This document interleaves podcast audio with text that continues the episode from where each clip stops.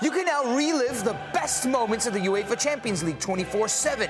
The UEFA Champions League channel is a new 24 hour streaming channel serving non stop goals, highlights, and full match replays from the world's most prestigious club competition. Reminisce on your favorite moments, legendary players, and brilliant goals with the UEFA Champions League channel, streaming around the clock on Pluto TV and the CBS Sports app.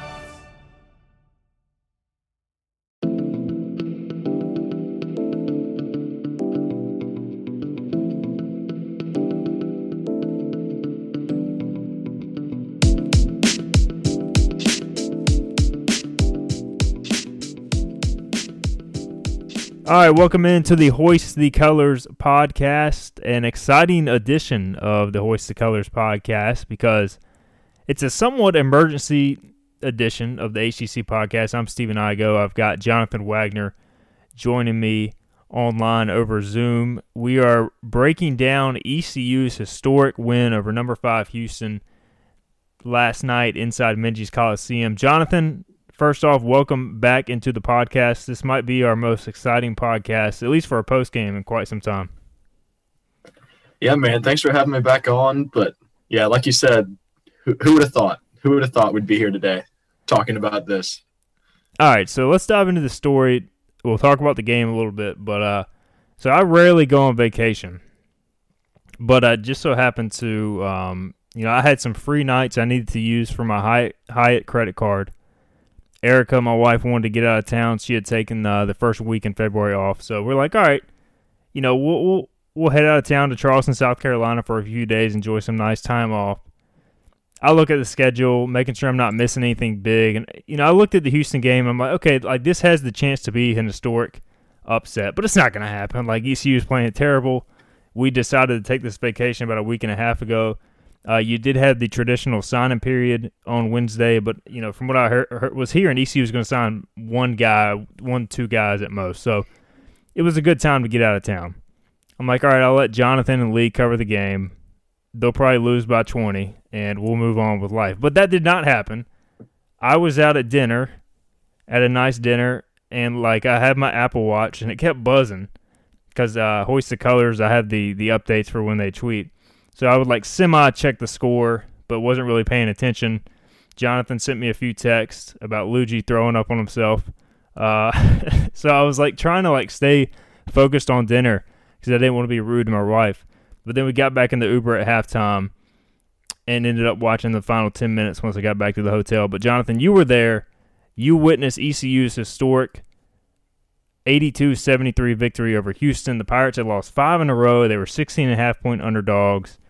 Houston comes in, beating the crap out of everybody. And I guess just your initial thoughts on what, what, what was it like to be there, first off, and how did it all unfold in person? I'll say it was really weird being there. Me and Lee, we sat right behind the Houston bench. So it was kind of cool in that sense, too, just being so close to you know, a top five program, being able to see their coach interact, see how mad Houston's coach got when they really started to struggle. But yeah, it was really weird not having fans. But honestly, all things considered, the benches really got loud on both ends. Houston was loud in the beginning, and then as the game went on, ECU's bench was electric. And the limited amount of fans and family we did have, it it felt like there was at least some fans in there, which was nice.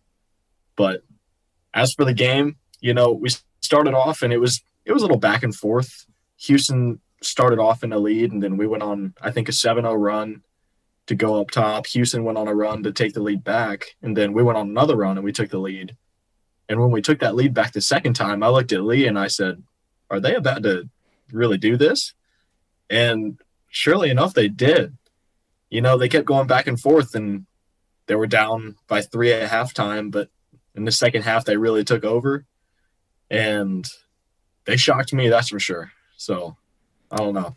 And we were texting, I think around halftime or so. I think you texted me and said we've got a game, and I was like, you know, what's the score?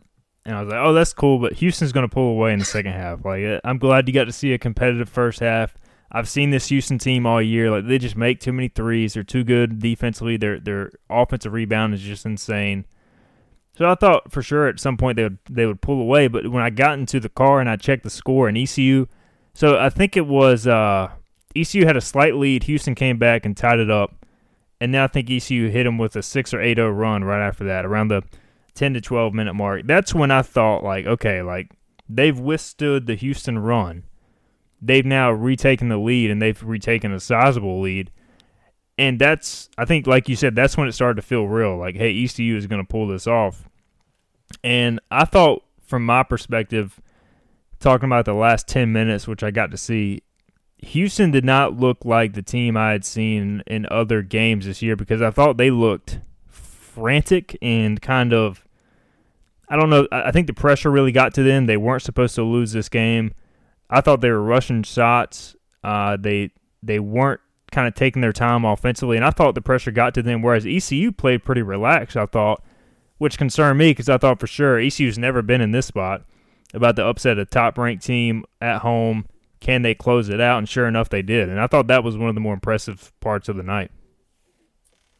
Yeah, and I think, like you said, Houston just kind of looked a little lost at times. And I think a lot of that goes to ECU.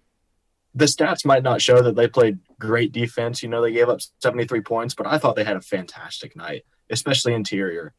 Every ball that went inside, ECU got a hand on it.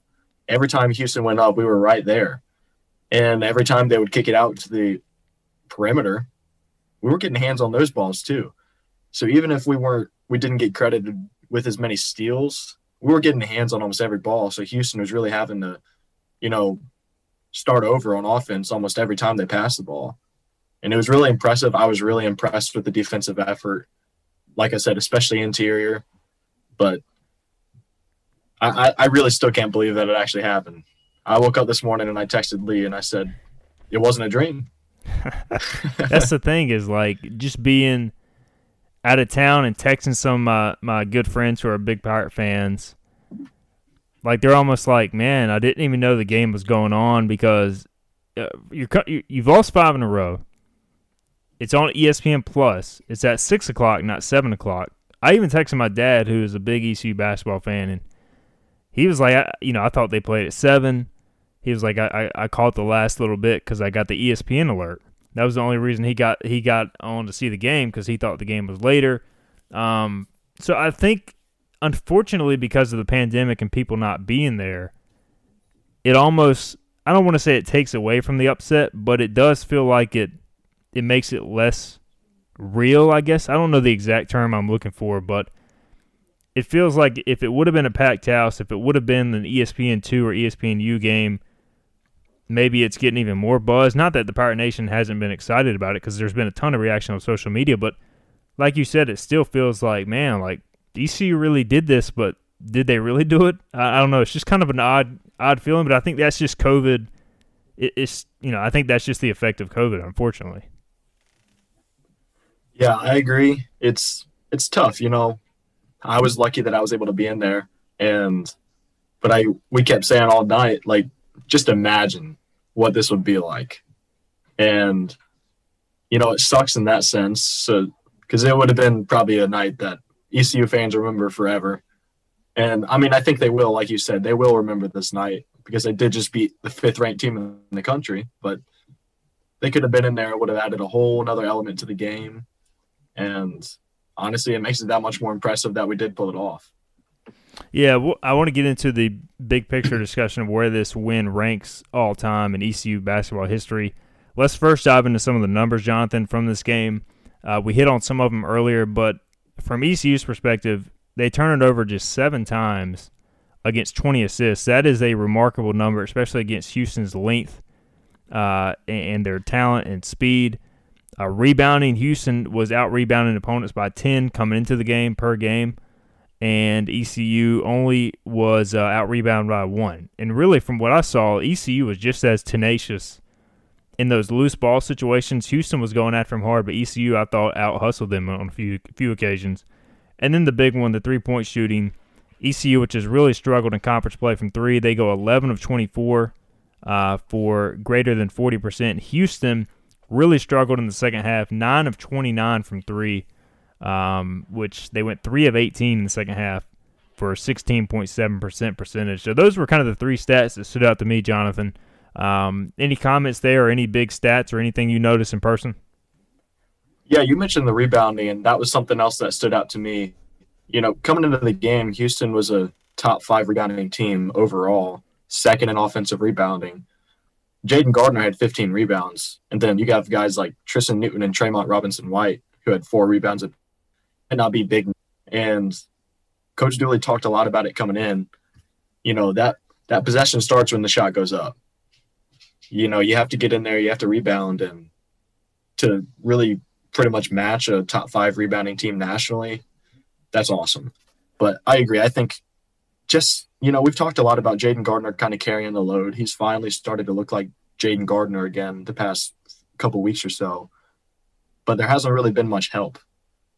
And then last night you look at Tremont with 17 points, JJ Miles with 14, Tristan Newton 10, Baruti 13. That's five guys scoring double figures. And when you're playing against a team like Houston, obviously early on I noticed they were they were kind of zeroing in on Jayden in, inside. But once Jayden started kicking it back out, and Baruti hit a couple of early shots, Tremont hit a couple of early shots. Once they started to hit those shots, especially from three, it really opened Jayden up in interior a lot.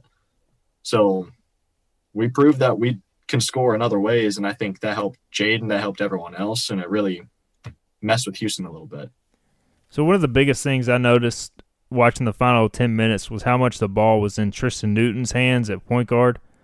And um, looking at the the stats, so Tremont Robinson White, who's been kind of the main point guard, he played 34 minutes. Tristan Newton played 36. Of course, Tremont continued his his hot streak. He scores 17, five of eight uh, or five of six from three point range, which is just an incredible stat for Tremont. Um, Newton goes three of seven from the field. He scores 10, but he has six assists, two turnovers, and three steals. So was Tristan was he involved more in the ball handling from what you saw, Jonathan? It seemed like he was handling the point, and maybe Tremont played off the ball some more than we've seen in the past. Yeah, for sure. I think early in the game, it was kind of what we've seen recently with Tremont kind of handling the load with having the ball in his hands. But as the game went on, and I think, you know, Tremont, he had a great game, like you said, but eventually Houston started guarding him a little tougher. And they were both on the court together the majority of the game. But once they started giving the ball to Tristan, I think the offense really did take that next step. Tristan had six assists. And I think it's a luxury to have two guys when they're both on playing with the ability to handle the ball. And I noticed it late game too. Late game, you know, we were starting to struggle a little bit just to get the ball in when Houston started adding some full court pressure. But you know, if Tremont wasn't there, Tremont started inbounding the ball, and Tristan was the primary guy taking it up. And I think, like I said, it really opened up the offense a little bit, just giving the ball back to Tristan, and it, I think it helped him get his confidence back. So I think that was really big, and um, honestly, one of the main reasons we won. When you have sports mixed with your pop culture, along with humor and celebrity interviews, your earbuds are enjoying The Rich Eisen Show. Dan Orlovsky, are you still a Jayden Daniels is the best quarterback available in the draft guy? I think the three things that make it stand out for me are number one, I think his ball placement versus man coverage is the best in the draft. Every quarterback in the NFL is accurate. He's got the best on tape. Number two, most transferable stuff to the NFL. And then I think the third thing is pocket peace. Search for The Rich Eisen Show on YouTube or wherever you listen on May 23rd. I want to go back to normal. What's normal? The Paramount Plus original series, Evil, returns. We've already hunted werewolves, demons. And now what? A baby Antichrist? Okie dokie. Prepare yourself. You will not beat us. For the end. I have it stop. Make it shut up. You're not gonna survive this. Evil, the final season. Streaming May 23rd. Only on Paramount Plus. I watched the press conference for Joe Dooley and company on the on the drive home, and uh, you asked about the injury situation with Brandon Suggs. He did not play. He was at the arena, like you said, and um, you know, so he, it's not a COVID situation; it's an injury situation. Tyree Jackson, unfortunately, also only plays eight minutes in his return. He goes out with an injury, which you hate to see. Uh, you know, from listening to Joe Dooley's answer, I didn't really get a good feeling on either of the injuries, honestly. Like, I mean, he kind of said Suggs got injured against Tulsa and they were waiting on some returns. uh, further evaluations. Tyree, they're still waiting on, but I think you said he came back in a boot. Is that correct? Yeah, he came back with a boot. He had crutches on, and he pretty much got carried everywhere. So gotcha. he was not able to walk, walk that much. Yeah, which isn't good. And you know, it, it does kind of take some sting out of the win if they end up losing Tyree and Suggs to injury because then if that happens, you know, we, we, hope that Suggs is able to get back relatively soon, but you're talking about a, a really thin roster all of a sudden. Uh, we haven't seen Farrakhan play the last couple of games. You know, we haven't heard about an injury there, but last night it was pretty much down to um, a seven man rotation with Jackson out. You had Gardner, Tremont, Miles, Newton, and Baruti all with 30 or more minutes played. Luigi played 11. Miles James played 11. And he's more of a guy who doesn't really play a lot in conference play. So that is something that is a concern going forward. Yeah, and back to Brandon Suggs just for a minute. From what I saw, he was moving around fine. I didn't notice a limp or anything, so don't know what that is. Hopefully, it's just kind of a precautionary. He needed a another couple days to rest up since we do play Saturday and Monday moving forward. Um, but yeah, it's going to be really important. I think it's interesting that Farrakhan hasn't played that much, but you know, obviously there's a lot of talented guards on the roster right now who have really started to play well. So as you get into a game against a team like Houston, it's easy to see why Dooley would trust a Tremont, Tristan, Tyree, those types of guys over Noah. Nothing against Noah. I just think he's not quite ready for those types of games yet. But I don't think they're going to have a choice. I think we're going to see a little bit more of Noah moving forward, depending on Tyree's injury, which I don't know what it is, but I'm not optimistic. Right. And we'll keep you up to date on hoistthecolors.net with the latest. Uh, we might talk to Dooley, I believe, tomorrow before they head to Memphis, but we'll see. Uh, so, and the other thing, too, I thought Dooley post game, a lot of coaches would be kind of jacked up after a win like that. He never gets too high, never gets too low you know, I'm sure if we talked to him off the record, he would have a few different things to say than on the record. But uh, a huge uh, career win, number two hundred, number two hundred for Dooley. So congrats to Joe on that uh, being such a remarkable win. And you would like to have more time to celebrate it, Jonathan. But unfortunately, you look at the schedule coming up, and it's like you're right back into the grind, man. At Memphis on Saturday, who you just lost to by 27 points, and then you come home versus SMU on Monday so you beat the best team in the league, and now you're facing arguably the next two top teams in the league in uh, the coming three days. So a tough stretch again, and then you got Temple back to back, and then you go on the road to Houston in a return game where they'll be motivated. So again, I'm, I'm thrilled about this win. I, I think this program needed it for recruiting, for morale.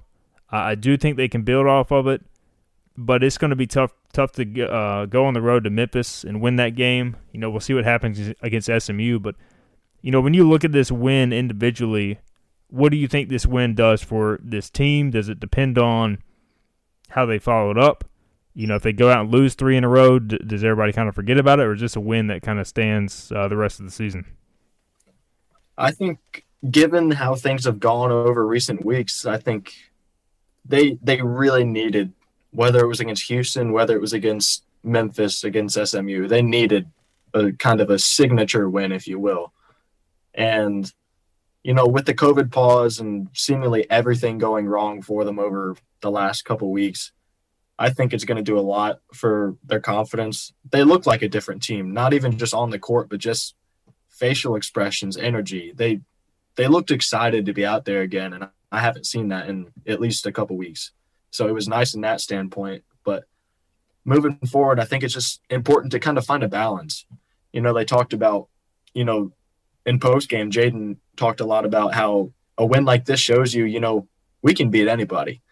You know, we just beat the best team in the conference. So with that mindset, you should be able to go out and beat the second best or third best in every other team. But I think you also have to find a balance between that and not getting too cocky and saying, hey, we just beat Houston. We're going to go beat Memphis. I think you just got to prepare every day. And Coach Dooley said it. You, go into every day, you have to win every day. And if you don't win every day, you're not going to win the games. So, and I think, I think this win does validate. A lot of people were arguing, "Hey, does does the COVID pause did it really affect this team that much? And you had a large contingent saying no, like everybody's dealing with it. ECU should still be better. And you had some saying this really messed the team up. They were rolling before Christmas. I think this kind of validates the argument that yes, it did mess the team up, and it's probably somewhere in the middle. Like ECU is not a top twenty-five caliber team. They're, you know, you can't expect them to beat the likes of Houston in the world. But I think this shows. Last night showed ECU's ceiling when they're playing at their absolute best, and I think the unfortunately the COVID pause really took a lot out of that ceiling. Um, they've progressively gotten better every single game since they came back. I mean, the Memphis game was a disaster. They came alive in the second half against UCF. They played a pretty complete game against Tulsa outside the last few minutes, and they played a complete game against Houston. So we'll see how they continue to move forward. But I do think it validates that hey, if they maybe didn't have a pause and maybe didn't lose all these pieces, maybe they'd be in a better position right now. So again, we'll see how they follow it up. I'm not expecting them to go on the road and, and win at Memphis Saturday, but even if they play a much tighter game than what they did the first time around, I think that shows a lot as well. So um, Saturday at 2 p.m., ESPN2 or ESPNU, the Pirates will take on Memphis at FedEx Forum. We'll have coverage for you on hoistthecolors.net. All right, Jonathan, before we wrap this episode up, I've seen a lot of talk about hey, is this ECU's best win in men's basketball history? Which I think I tweeted at one point yesterday that they were on the verge of closing the best win in program history. Or is the Marquette game in December of 2002 the best win in history? And you can make an argument for either one, I feel like. I think both have their pros, both have their cons in terms of the argument. I think those two wins in themselves are the top two wins in program history. By the numbers, Houston is number five. According to the AP poll, Marquette was number 13 when ECU beat them. So by the numbers, technically this would be the highest and best. It is the highest, and technically would be the best, depending on your definition of best. But so for semantics, I'm going to make the argument for the 2002 game versus Marquette because I was there, and you were at Houston ECU. I'll let you go first in, terms of why you think maybe from. I'm not saying you have to say one way or the other, but if you're presenting the argument, why is the win over Houston the best win in ECU basketball history? Well, I'll start off by saying I really don't know much about the O2 Marquette game because I believe I was three years old. So, but I mean, just looking at the game against Houston, like I said, you know, we've had a really rough stretch, and every team has. But I think this win, I'm not going to say it's a program altering win or anything like that but I think it's a season altering win because you look. I mean, a lot of people, a lot of people coming into the year said this is a lost season no matter what. You know, fans aren't here, whatever. I don't care.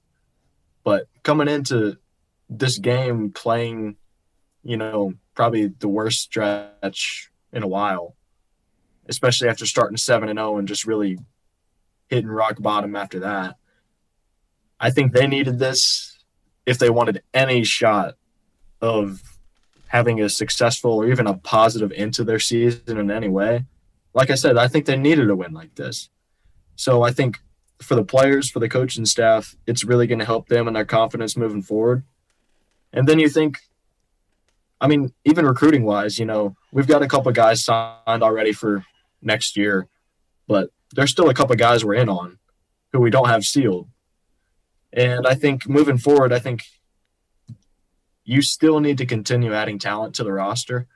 So I think a win like this really does stand out in a recruit's eyes and it say, hey, you know, this team can win. You know, maybe this is something I do want to be a part of. And obviously that's looking way into the future. But to me, this this win is always going to stand out for me. It's going to be something I remember for the rest of my life. Um, it's just one of those things. Like I said, you know, nobody expected it to happen. So when it did, it was like, wow. And that that that's really all I can say. All right, so the Marquette thing, ECU actually beat them twice in 2002. The first win was in February of 2002 in ECU's first year in Conference USA. They won that game 51 to 46. Marquette Marquette was ranked number 9 at the time according to the coaches poll. That was a signature win for Bill Herrion in ECU's first year in Conference USA. It kind of proved they belonged. They had beaten Louisville for their first conference win earlier that year. Uh, but it was the December of 2002 game when ECU beat Marquette. Uh, you know, a lot of people get those games confused, including myself. It was the, the December 2002 game. ECU was off to an incredible start that year. I think like 13 and 2 or something in that realm. And they started early in conference play and beat the Dwayne, Wade, Dwyane Wade led Marquette Golden Eagles 73 70 inside of packed Minges Coliseum. So they upset number nine Marquette twice in the span of one year. But it was that December game that really stands out to a lot of people because of what Marquette ended up doing. They were ranked, of course, number nine at the time in the uh, coaches poll, number 13, I believe, in the Associated Press poll. Um, Houston was number five last night, for example, in the AP poll. But that Marquette team ended up making the Final Four under Tom Crean and Dwyane Wade. And that team had star power. They had Dwyane Wade, Travis Diener, um, a couple other guys as well who went on to play in the NBA. So that was a star studded Marquette team. It happened in front of a packed house. It happened when Minges was roaring every single night. I think that game in itself will probably last longer because more fans were there. It was a better atmosphere. It was arguably a better time for ECU basketball. Um, there was so much hope in the program because they had just joined a powerhouse Conference USA over the CAA. So that was a huge win for the program um, in, in so many ways and still kind of holds up to this day. You know, because the Houston game didn't happen in front of a packed house, because the Houston game happened during the COVID era, uh, will it be remembered the same way? I don't know. One thing I do know is that the Houston game, for sure, in my opinion, is, is easily a top three win in program history, along with those two Marquette wins. Probably number two for me, uh, behind the December 2002 Marquette game. Uh, the February Marquette game, where it was the first win ever over a top 10 opponent, according to the coaches poll, uh, has to be in the top three. Then the other two for me are NC State when ECU beat, beat NC State under Mac McCarthy for the first ever ACC win in program men's basketball history. Uh, Minges was electric that night. And then also the Louisville win in ECU's first uh, season in Conference USA in basketball when they beat the Rick Pitino led uh, Louisville Cardinals inside Minges Coliseum. So those five games in particular are up there for sure. But the Houston game is definitely a part of them. Joe Dooley orchestrates one of the top wins in ECU basketball uh, history in the program. So I, I, think it I think it will stand tall for a long time. I don't know if it's the best. I still give it to Marquette in 2002, but uh, it's certainly up there. Jonathan, you got to see history uh, to to kind of wrap up this whole thing.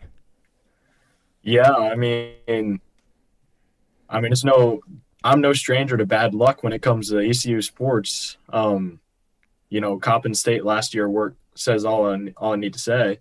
But, you know, dare I say it, but my luck's turning around a little bit. You know, the last three games I've seen in person, this game, UNCW game earlier this year, and then football against SMU, I was in the stands. My luck might be turning around here.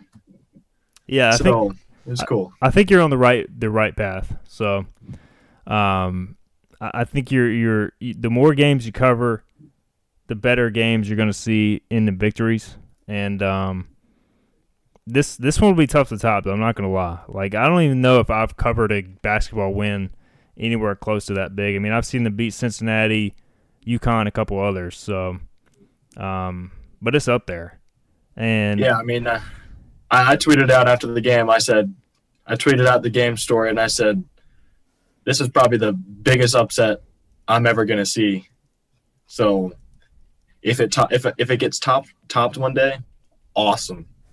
But for now, it's it's just awesome. It was really cool to be there. Yeah, well, I'm glad you you and Lee got to cover it, and you are the good luck charm. I'm not allowed inside Minges Coliseum anymore, but uh, oh well, we'll make it work. But we'll, we'll I'll get back in there. I'll sneak back in there at some point. But uh, again, happy for ECU. They've dealt with some uh, some tough tough situations this year, this season in the basketball season with the five straight losses. They needed a win like this. So very happy that ECU pulled it off.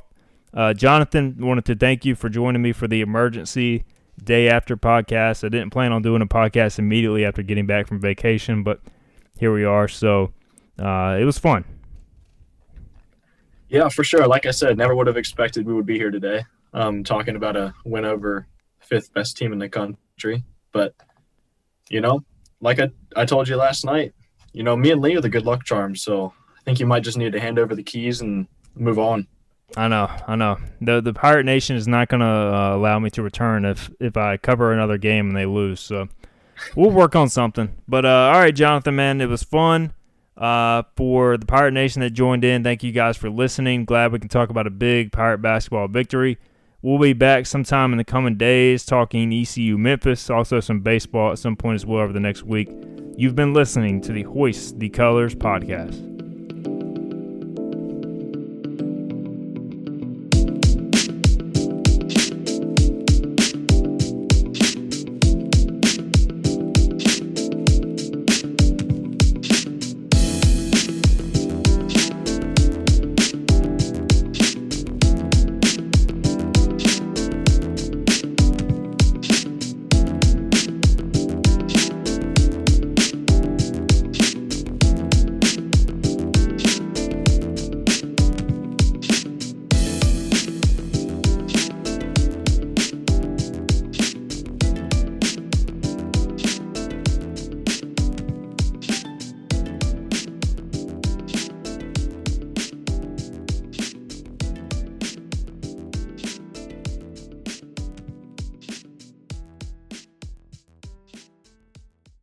This is Tony Kornheiser's show. I'm Tony. You expected someone else?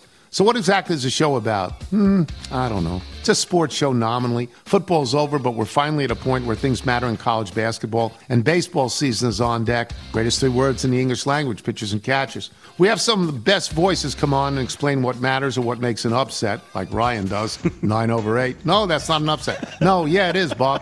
And if you're lucky, I might just tell you about my search for discounted sleep pants or my worries about what my dog just ate. Listen on the Odyssey app or wherever you get your podcasts.